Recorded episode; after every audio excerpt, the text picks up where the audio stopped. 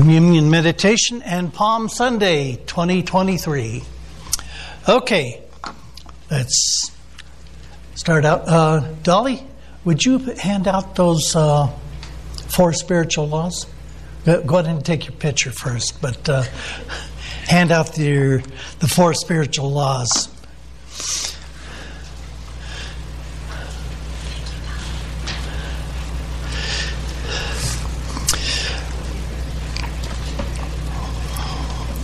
Okay, turning in our Bibles or looking at the um, uh, scriptures up there. Luke chapter 8, verse 15. But the ones that fell on the good ground are those who, having heard the word with a noble and good heart, keep it and bear fruit with patience. And Jesus said in the main parable, it was they, they would bear fruit thirty-fold, sixty-fold, and a hundredfold. Hosea chapter 10, verse 12. Break up your fallow ground, for it is time to seek the Lord till he comes and rains righteousness upon you. Proverbs chapter 11, verse 30. The fruit of the righteous is a tree of life, and he who wins souls is wise. And finally, uh, James chapter 5, verses 19 and uh, 20. Brothers, if anyone wander, among you wanders from the truth and someone turns him back, let him know that he who turns a sinner from the error of his way will save a soul from death and cover a multitude of sin. Okay, so that's our communion scripture. Now, Palm Sunday.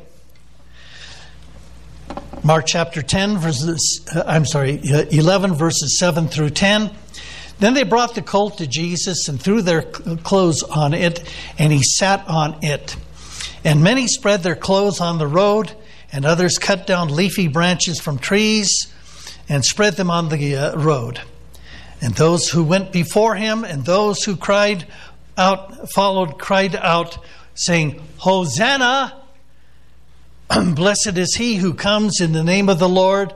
Blessed is the kingdom of our father David that comes in the name of the Lord. Hosanna in the highest. And Luke chapter 19, verses 39 through 40, this is what fa- followed after uh, the people were shouting, Hosanna, and uh, blessed is he that comes in the name of the Lord. And some of the Pharisees called out to him from the crowd, Teacher, rebuke your disciples. But Jesus answered and said to them, I tell you that if these should keep silent, the stones would immediately cry out. Father, we just thank you for that profound message, Lord, of uh, what happened on that glorious Palm Sunday uh, so many years ago the week before you went to the cross. And Lord, as we combine these two thoughts, Lord God, about uh, uh, soul winning and Lord, uh, uh Palm Sunday, Lord, I pray that you bless this message and help me to give it to your people uh, with plainness of speech. Give me clarity of thought, and I thank you for being with me now and giving me the strength that I need. Pray this in Jesus' name. Amen. Okay, so today combines two things Palm Sunday and also Communion Sunday. And I'm therefore going to try to juggle between the two messages today, but we're going to see how one message ties in with the other. Now, Palm Sunday just happened to fall on the first Sunday of the month this year, so I'm going to try to give you uh, uh, both of them. Now, the first is Palm Sunday. And we all know the story. I just read it to you from the scripture there in Mark chapter 11 how Jesus came riding in triumphantly, but at the same time humbly to Jerusalem on a donkey. He didn't come riding on a white horse, and he didn't come in on a chariot drawn by white horses. He came on a donkey, the foal of a, a donkey. Now, this was the fulfillment of Zechariah chapter 9, verse 9. Everything that Jesus did was a fulfillment of Scripture, starting from his very birth. His very birth was predicted to be where? In Bethlehem, Micah 5 2. And now, here he's at the end of his ministry and he's still fulfilling Scripture. You know, Zechariah chapter 9, verse 9 tells us Behold, your king is coming to you lowly and sitting on a donkey, a colt, the foal of a donkey. Now, this signals the beginning of what is called Holy Week. So, this next week is going to be Holy Week for us too. So, hopefully, we are going to be in prayer and meditation about what Jesus did during that Holy Week because many significant events transpired there on that first Holy Week. Uh, these included the cleansing of the temple. I'm going to talk a little bit more about that uh, later on.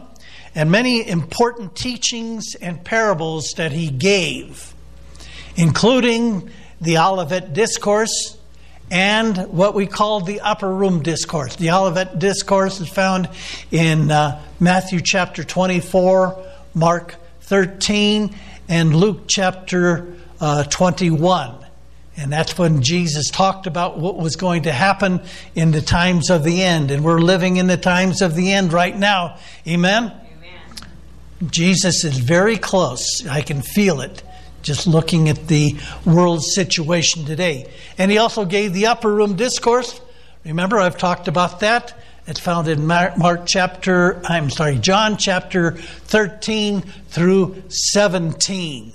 That was his final address, his swan song, if you will, to his disciples before he went to the cross. So it's very important for us to be familiar with it. Okay? Now, these were merely a prelude to Calvary.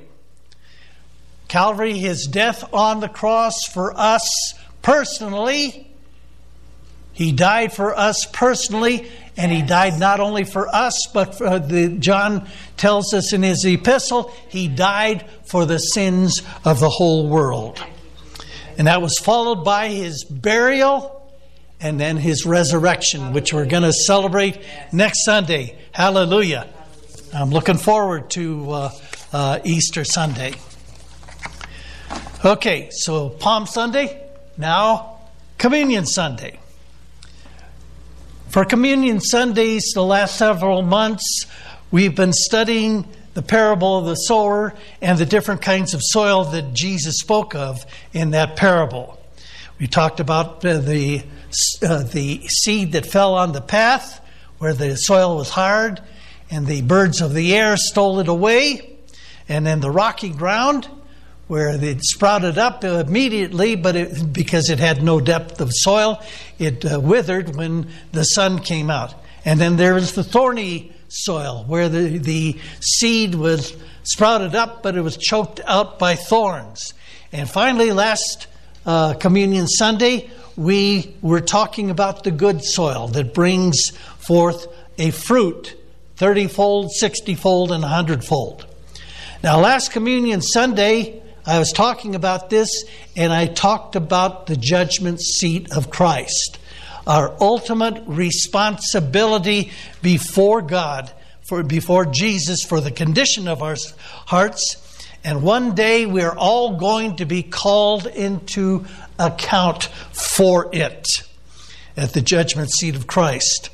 We're going to be called to, to, to be judged on how much we have produced for Jesus and his kingdom. Now, I'm not finished with the judgment seat of Christ.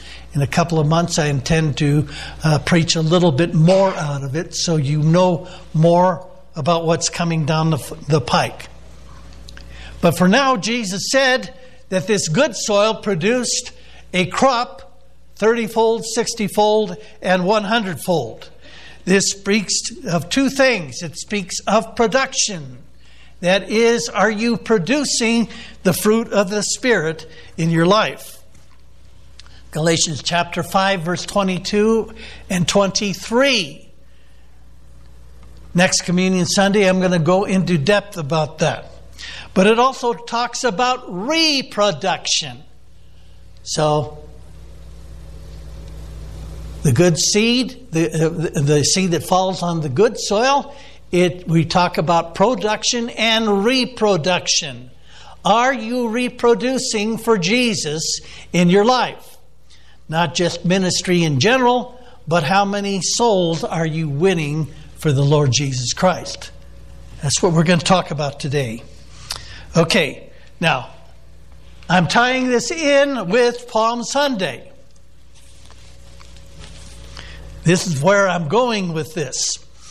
As Jesus made his triumphant entry into Jerusalem that first uh, Palm Sunday, so when we lead people to Christ, what does he do?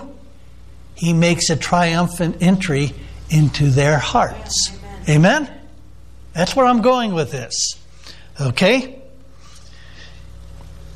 You see, you are all witness to the fact that every Sunday, Sunday in and Sunday out, during prayer time, what do I pray for? I pray for our uh, loved ones, friends and family, right? What do I pray? I pray for the ones that are unsaved and the ones that are saved, right? Okay. So we pray for our unsaved loved ones, you know, and our families and friends. But how many of us really can make a gospel presentation to them if they show interest? You tell your unsaved loved one, your friend, or your family, you tell them about Jesus, and you say, I'm really interested. Uh, I want to receive this Jesus into my life. And what do you say? Are you dumbfounded? Uh, but, uh, what do I do next now? You know? Or do you know exactly what to do in that situation? You know, uh, Peter says in 1 Peter chapter 3, verse 15, Peter said, writes, But sanctify Christ, uh, uh, Christ is Lord in uh, your hearts, and be always ready to give a defense to everyone who asks you a reason for the hope that is in you with meek, uh, meekness and or reverence for God with meekness and fear. Fear there means reverence uh, for God. Okay, now I want to go through and break down that particular verse right there. There's three things I see. First of all, Peter writes, Sanctify Christ as Lord in your hearts. So here's an important thought. Christ, Jesus should be living in your heart. Everybody's a Christian here, right? I don't see anybody I don't know. You know, everybody knows Jesus. Everybody received Christ into your heart. Okay. Now, if you are indeed a Christian, Jesus is living in your heart, What's He doing in your heart? You ever stop to think about that? Is He sitting on the throne of your heart, or are you still sitting on the throne? You've made Him your Savior. Have you made Him your Lord? But that's what Peter is getting at. Sanctify the Lord Jesus in your heart. Set him apart. Put him there on the throne. Before you can be effective at all in witnessing to others, he needs to assume his rightful position as the king and lord of your life. And if not, whatever you're going to be doing is going to be done in the flesh, in human effort, and you are not going to be effective. Second thing I see is the end of the verse there it says that we're to give the, the answer to everybody that asks us. And then it says, with meekness and with fear. Fear meaning reverence for God. Meekness indicates the attitude you are to have in witnessing and presenting the gospel. You are to be like Jesus. Jesus said, Come unto me, all you that labor and are heavy laden, I, I will give you rest. And then he tells you in verse 29, this is in Matthew chapter 11, verses 28 through 30, verse 29, he says, For I am meek and lowly in heart, and you will find rest for your soul. So Jesus doesn't barge into our lives. He doesn't come in and say, You make me king. It's got to be your own personal free will, brothers and sisters. And so it is, you know, and, and this is the way he made his triumphant entry, right? He made it riding on a donkey, not, not a white horse. He rode a, uh, a, uh, a donkey, indicating his office as a prophet. That's what the, they used to say. A king would come into a city on a white horse, but a prophet would come in on a donkey. So he came in to give us his word and to eventually die for our sins. So the application here is if you display an attitude of superiority and arrogance, and I've run into people like that that try to uh, convert me to their particular persuasion, and they do it very arrogantly with an air of uh, superiority. You know, that's the attitude that the Pharisee, the parable of the Pharisee and the tax collector, found in Luke chapter 18, verses 9 through 14. The Pharisee was arrogant and called attention to himself and boasted of his own righteousness before God. So, if you display that attitude of superiority and uh, arrogance, people are not going to listen to you. You do it meekly, with a spirit of meekness and fear, reverence to God. The third and final thing that I see here in 1 Peter chapter 3 verse 15 it says right in the middle of the uh, verse there be ready always to give a defense. The greek word there for defense is the greek word apologia. That's where we get our word apology from now, that doesn't mean uh, to say, well, I'm sorry, I'm a Christian, I apologize for being a Christian. No. It's one of my uh, uh, Bible college professors used to say that word has considerably weakened through the uh, uh, years. But to make a, an apology, an apologia, meant to give a defense. And not just any kind of defense, if it warranted a vigorous defense Think about the defense attorney. You go on trial for some alleged crime, you want a defense attorney who's going to give a strong apologia, strong defense for you. And that's what you do with when you witness to other people. You give them a defense. You explain to them the gospel. Okay? Now there's Two things I want to say about this. Number one, we need to be prayed up beforehand. If you're praying for your unsaved loved ones, you should be prayed up. Sometimes you get uh, get down on your knees and really just cry out to God for their souls. Okay? When you're prayed up beforehand, you also pray for opportunities to share with them. It says in Ephesians chapter 5, verse 16, making the most of every opportunity because the days are evil. You know, there's a, a, little poem that I learned many, many years ago, and it goes like this. I couldn't find out who wrote it. I think it might have been C.T. Studd, uh, who was a uh, missionary to uh, several countries you know, one of my great heroes of the faith. He went to China, then to India, and eventually to Africa, where he eventually uh, um, uh, passed on from this life. And his little poem went like this Lead me to some soul today. Oh, teach me, Lord, just what to say. Friends of mine are lost in sin and cannot find their way. You know, at the conclusion here, while we're uh, distributing the elements, we're going to listen to a couple of songs. I didn't even know that poem had been set to music, but when I was checking it out, I found out that it had been. So we're going to uh, hear a couple of uh, songs about this at uh, uh, the conclusion of the uh, service. Okay? Now, one of the key parts of that little poem is Teach me, Lord, just what to say.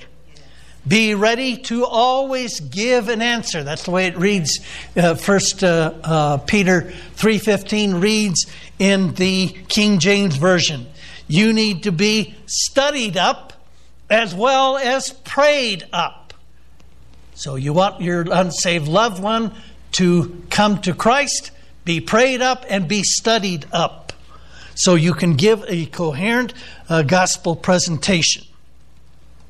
Now, I cut my teeth, brothers and sisters, with a gospel presentation called The Four Spiritual Laws. Formulated by a man by the name of Bill Bright, who was the uh, founder of Campus Crusade for Christ.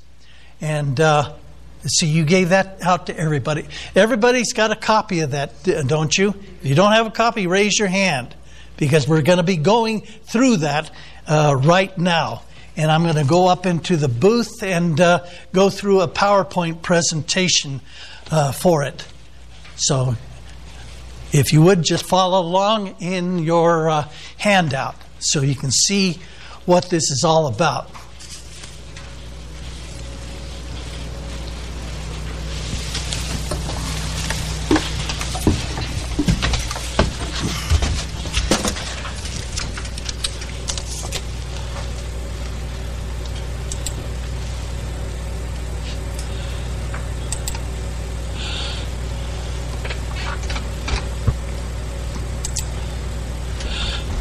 Okay, here.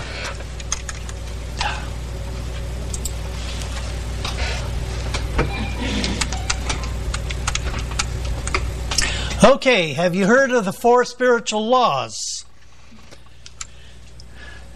Just as there are physical laws that govern the physical universe, so there are spiritual laws which govern your relationship with God. Okay, law number one God is love. God loves you and has a wonderful plan for your life. 1 John chapter 4 verse 16 we know and we believe that God loves us. God is love. God has a plan for your life. Jesus was speaking of the devil. He calls him the thief. The thief comes only to steal and kill and to destroy.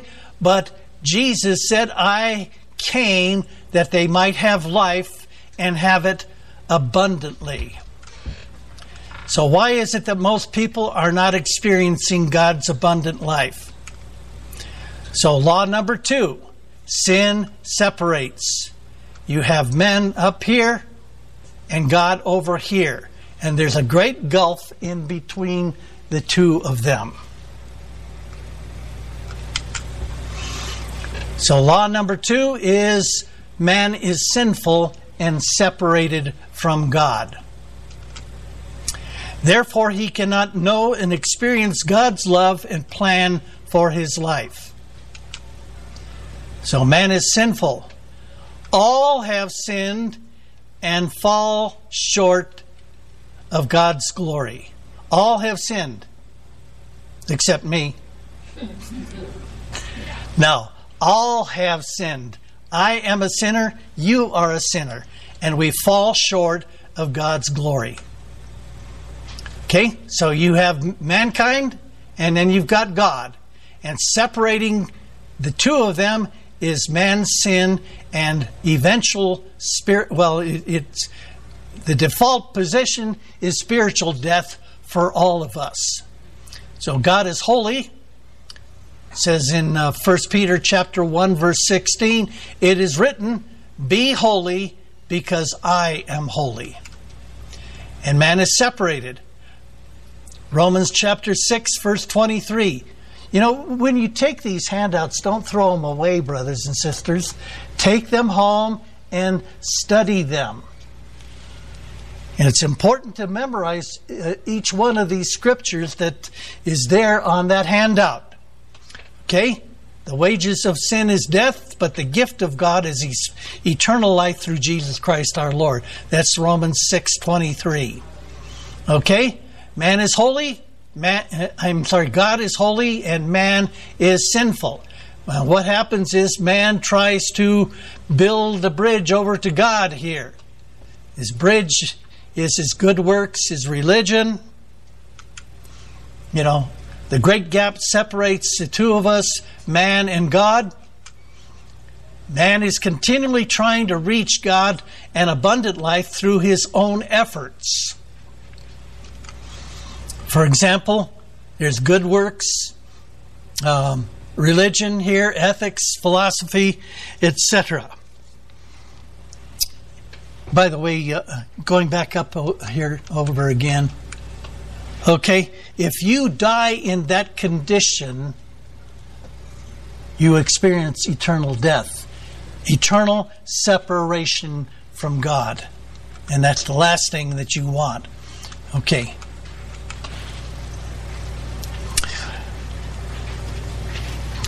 You know, because God is holy, God cannot allow sin in his presence. And man is continually trying to build that bridge through his own efforts. And some people don't care. They just try to obtain that eternal, that, that, that abundant life by their own means, by following off what the world says. And I've talked to you about that before. You know, the world says to follow after fortune, fame, power, and pleasure, and then you'll have that abundant life. But we know that that's not true. That's a lie. Okay, law number three is that Jesus Christ is God's only provision for man's sin. Through him, you can know and experience God's love and plan for your life. Now, this particular PowerPoint presentation that I downloaded from the internet yesterday didn't have any proof text. So I put that in the handout. So look at not, uh, law number three in your handout. Okay? And I've given you two scriptures there. The first is John 14, verse 6. Jesus said to him, that is to Thomas and to the disciples there at the upper room discourse, Jesus said to them, I am the way, the truth, and the life. No one comes to the Father except through me. There is no other way. And then the Apostle Peter when he stood before the Sanhedrin, he told them, Nor is there salvation in any other, for there is no other name, other name under heaven given among men where, by which we must be saved. Okay, then law number four. Okay, now this is the thing Jesus Christ is that only way, but you have to take a step of faith and cross over the bridge from your sinful life here, that's what that represents, to where God is here. You have to cross the bridge. You have to take steps in that direction. Okay? We must individually receive Jesus Christ as Savior and Lord. And we receive Christ uh, I'm sorry, uh, John 1.12 there. But some people did accept him. It talks about there in, in uh, John 1 how the mankind in general rejected Jesus Christ. But then it says in John 1:12, but some people did accept him. They believed in him, and to them he gave the right to become the children of God. Okay? So we receive Christ through faith. And you have to take that step of faith by crossing over that bridge that God supplies to you through Jesus Christ. It says in uh, Ephesians chapter uh, 6, I'm sorry, chapter 2, verse 8 For by grace you are saved. Actually, it reads, You have been saved through faith, and that not of yourselves, it is the gift of God. And we receive Christ by invitation. Once He comes into our lives, He wants to live in a close, intimate relationship with Him. Behold, I stand at the door and knock. If anyone hears my voice and opens the door, I will come into him and it says sup with him or have uh, dine with him. In other words, close, intimate fellowship. And this involves a repentance from sin, means to turn away from sin and march in the opposite direction. Okay? So Revelation 3:20 Okay, the second part of that verse, it's not given there. I will come in to him and sup with him or have fellowship with him and he with me. Okay, now there's several more slides in the presentation here. Uh, don't have time to go through them all, although this is marvelous, you know. Okay, here's Revelation uh, 3:20 again. We've all seen that picture of Jesus knocking at the door, and rep- the door represents the door of our hearts. Now, the sinner's prayer. Okay, once the person says, I want what you have, I want this Jesus Christ in my life, you lead them to Jesus Christ. They need to do it publicly, not just before you. They can do it before you, but they need to do it publicly too.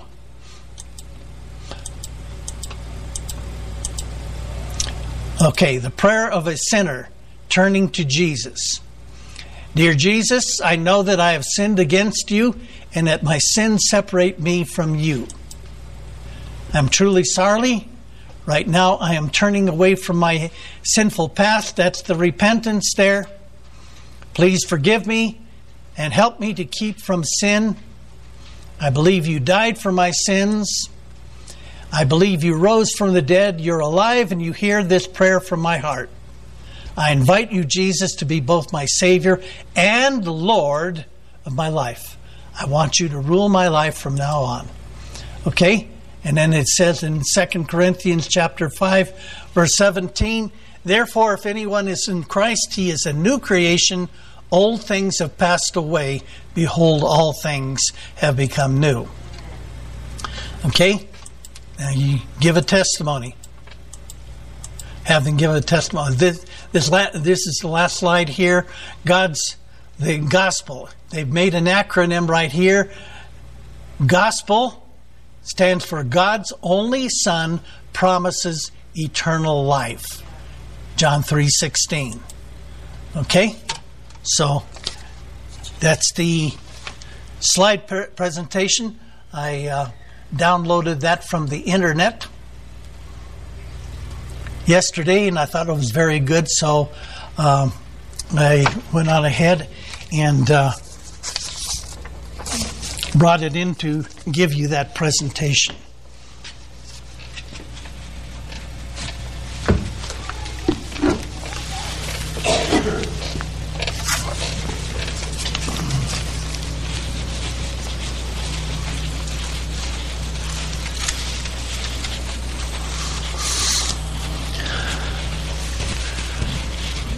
Okay, there's two things that I would say in conclusion to this.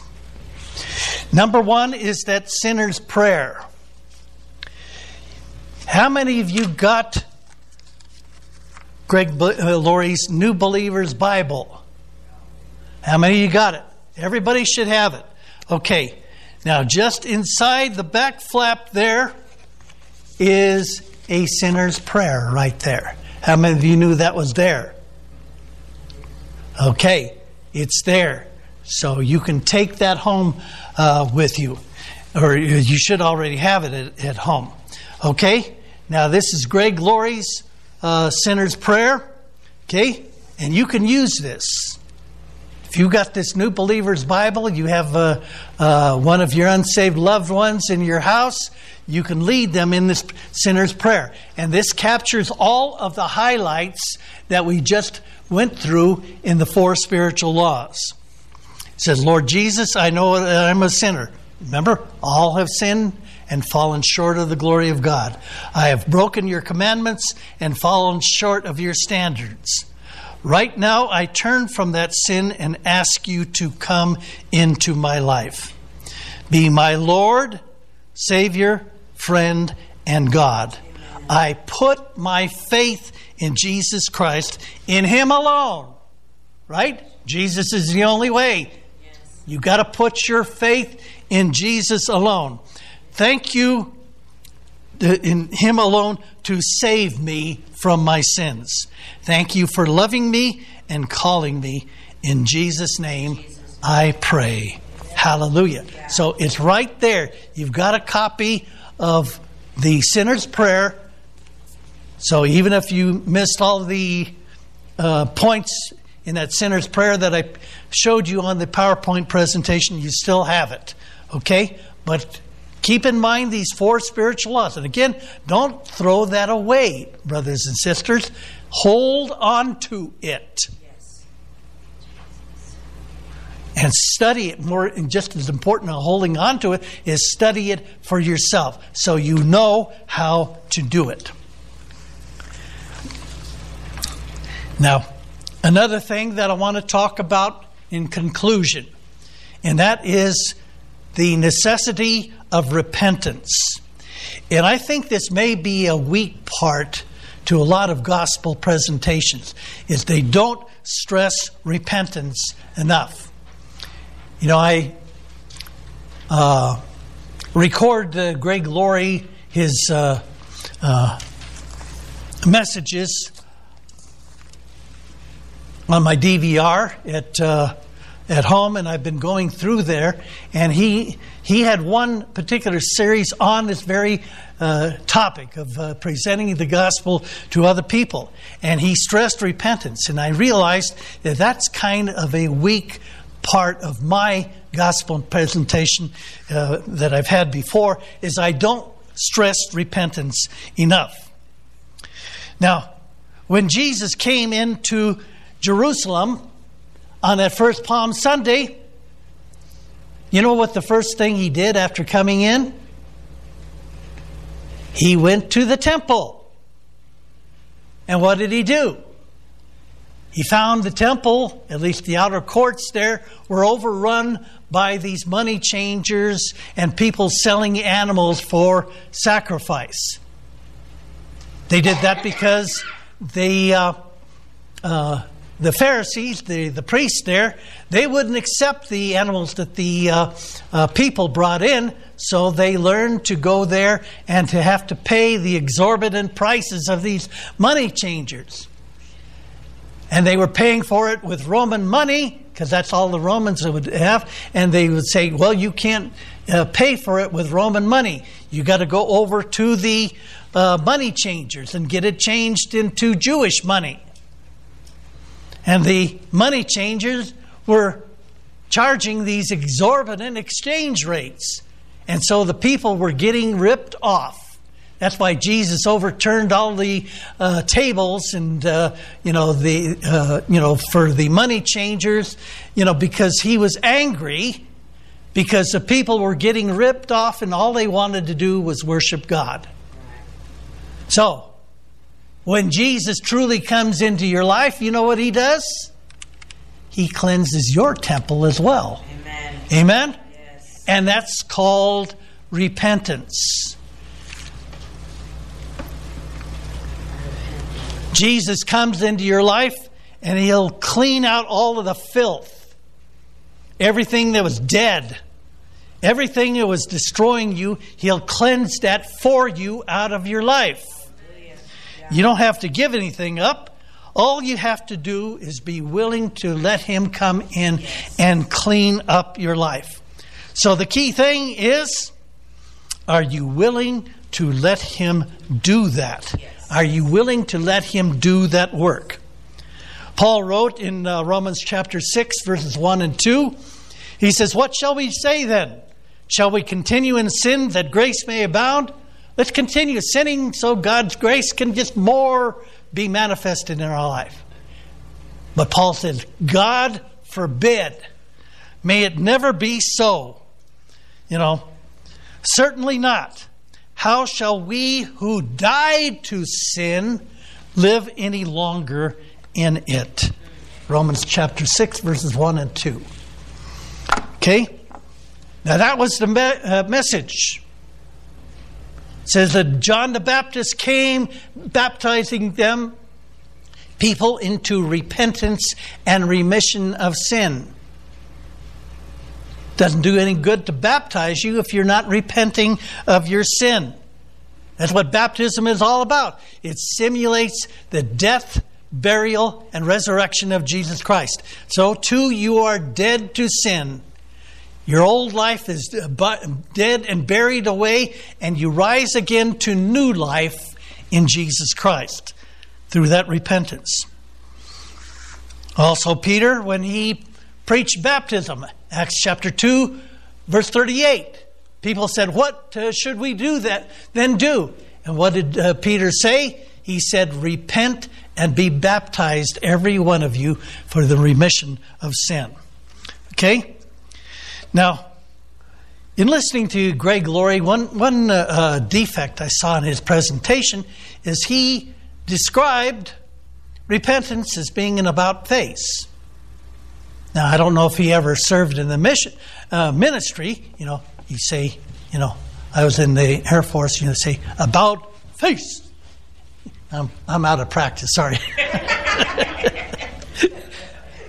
okay, about face. Now, what, what that does, though, is it presupposes that you're standing still, right?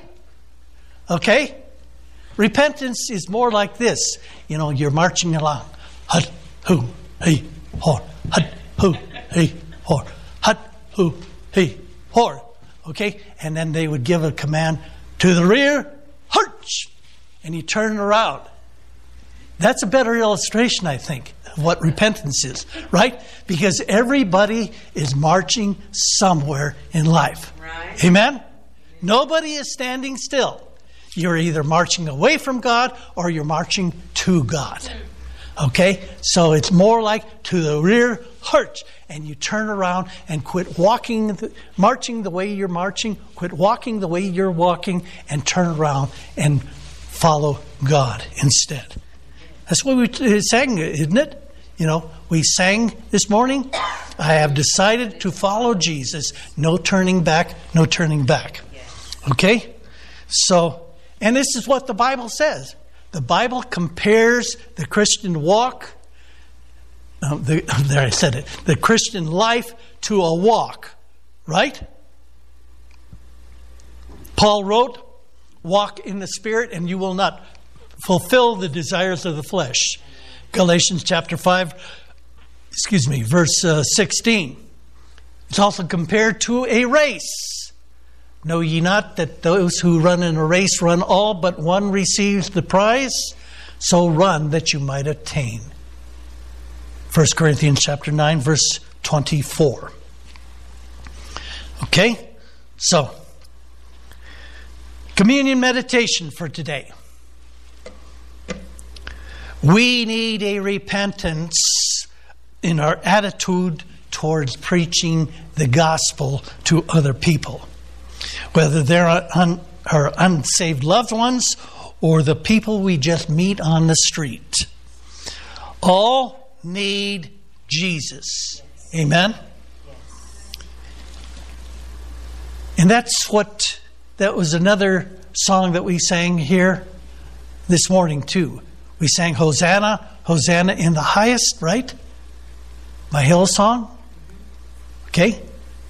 Hosanna was what the people sang when Jesus entered into his triumphant entry on that first Palm Sunday. But there's, and I, have I've talked to you about this before, there's a line in there break my heart with what breaks yours. everything I am for your kingdom's cause as I go from nothing to eternity. Break my heart with what breaks yours. Do you think God's heart breaks for every soul that passes into eternity without ever knowing Him? And here we have the message, brothers and sisters. So you need to be concerned about them, but you need to be concerned about yourself too. You know what? Because so many people walk around moping, uh, don't have any joy. You know, a surefire way to get the joy of the Lord, brothers and sisters, is to learn to share the gospel with others. You know, this is my experience. The, the people that I've seen that had the most joy in their lives were the ones that shared the gospel the most. I mean, they, they were just light bulbs. You couldn't turn them off. You want joy in your life? Learn to be an evangelist. Learn to present the gospel to those that are around you. Now, if you've been failing in your sharing the gospel with others because you say, Well, I don't know what to say. Well, now you know what to say. You've got the four spiritual laws. I've given that to you. Okay? You know how to do it now. So, as we uh, come forward and uh, uh, partake of the elements, uh, if you would, uh, Freddie and uh, Sarah, please come forward and distribute the elements. And we'll kick off the songs there. Again, this is taken from that little poem that I shared with you. Lead me to some soul today. Oh, teach me, Lord, just what to say. Okay. Yeah, it, it's already up here. Okay.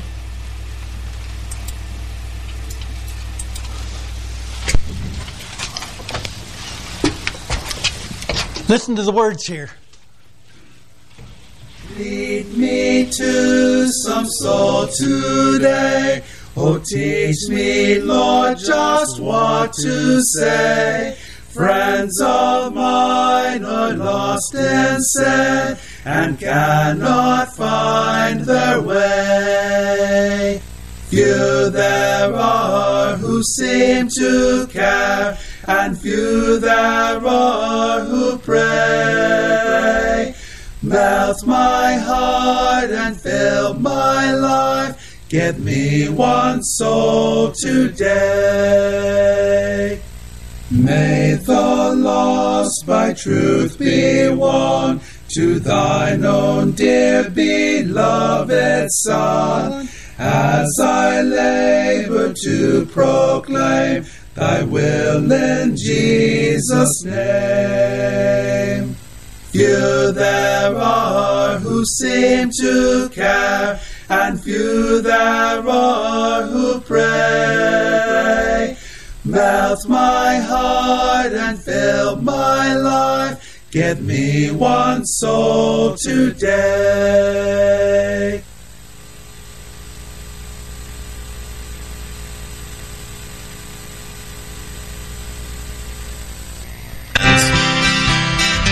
Lead me to some soul today. Lord, just what to say. Cause friends of mine are lost in sin and cannot find their way.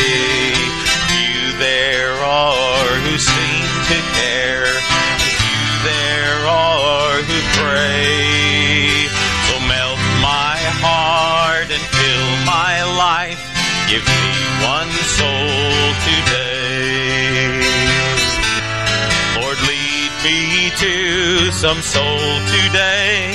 Oh, teach me, Lord, just what to say. Cause friends of mine are lost in sin and cannot find their way. Few there are who seem to care, and few there are who pray. So melt my heart and fill my life. Today.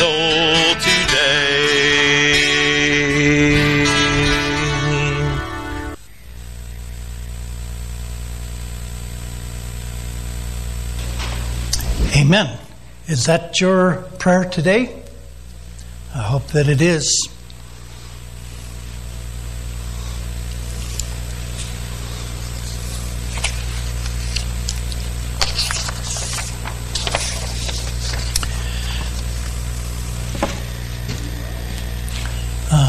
Bring up that PowerPoint presentation, if you would. Uh,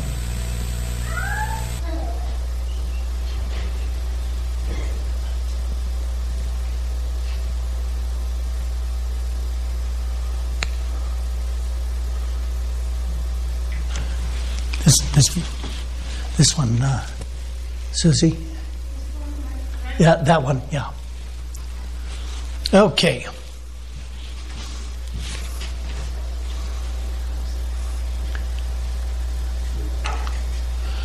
Okay, communion meditation for today. Now, I always tell you that the purpose of uh, communion is twofold.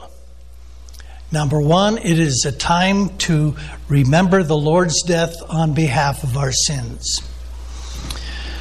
With both the bread and the cup, Jesus said, Do this in remembrance of me. Remember the price that I paid for you. 1 Corinthians chapter 11, verses 23 through 25. The Lord Jesus, in the same night in which he was betrayed, took bread, and when he had given thanks, he broke it, saying, This eat, take, eat, this is my body, which is broken for you. Do this in remembrance of me. Okay? And then Paul added in verse 26 For as often as you eat of this bread and drink this cup, you do proclaim the Lord's death till he comes. Second of all, it's a time to closely examine our lives for sin, to see how committed we really are. And if we fall short in either, make a new commitment to Him. It's like last Communion Sunday, I shared with you the uh, uh, story of Rick Howard and how he didn't even realize that this verse was in the Bible at the time that he received that vision of the judgment seat of Christ. It says in 1 Corinthians 11, verses 31 and 32, this is at the conclusion of the uh, great Corinthians passage that we use to uh, lead our communion services. He says, he wrote, Paul wrote, "For if we judge ourselves, we would not be judged. But if when we are judged, we are chastened by the Lord, that we may not be condemned with the world." Okay, so that's the second time, thing that uh, uh, item that's involved in communion service is to examine yourself. Now, I just gave you something to examine your life with. Are you really committed to um, to uh, uh, living out this thing that I have shared with you of sharing the gospel with other people? Okay.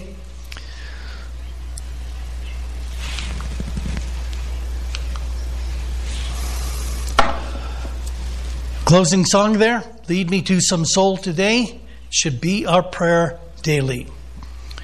1 Corinthians chapter 11, verses 23 through 26. For I received from the Lord that which I also delivered to you. That the Lord Jesus, on the same night in which he was betrayed, took bread, and when he had given thanks, he broke it and said, Take, eat. This is my body, which is broken for you. This do in remembrance of me. Okay? Lord, we hold up to you the uh, bread that we've been uh, uh, has been distributed to us, Lord, and we think of what this means to us, Lord God. How it represents your body, which was broken for us, Lord, how it was torn open, Lord, by the cat of nine tails. Your brow was pierced with that crown of thorns. And Lord God, they pulled the, uh, the hair of your beard out of your face, Lord God. And then they nailed your hands and your feet to that cross, and then you had your side pierced with that uh, uh, spear, Lord, after you had already expired, Lord God, and blood and water, your word says the blood and water poured out, Lord, as a symbol, Lord, that the plasma, Lord, had separated from the red corpuscles. And Lord God, it was a sign that you had indeed died there on the cross for our sins. And so, Lord, help we lift this up to you and we tell you, Lord, we appreciate what you did for us, that your body was broken for us. And we think of this as we partake of the, uh, the bread.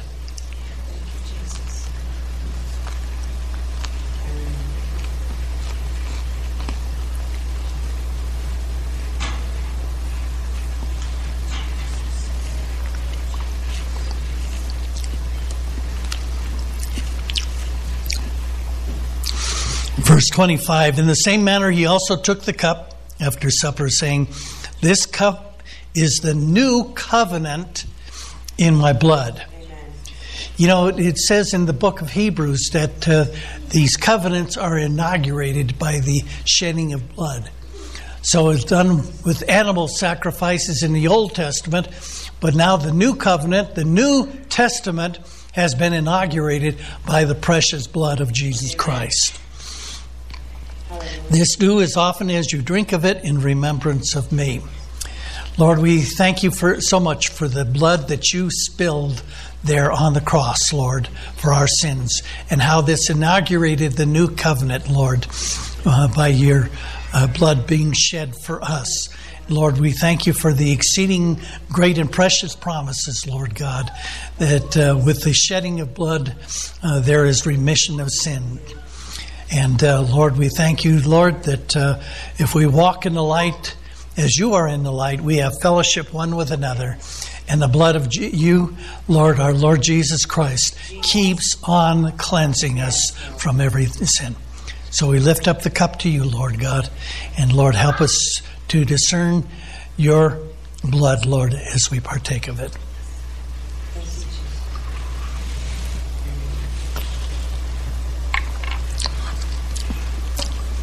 Amen.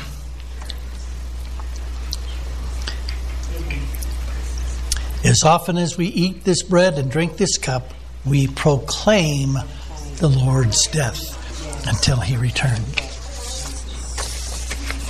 Okay, so how many of you are inspired now?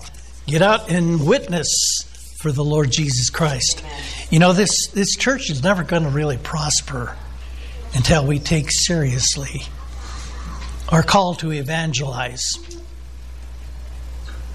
And everybody is called to be an evangelist. I always think of uh, Paul's words to Timothy, where he wrote, Do the work of an evangelist. And that is what he's telling each of us to do now to also.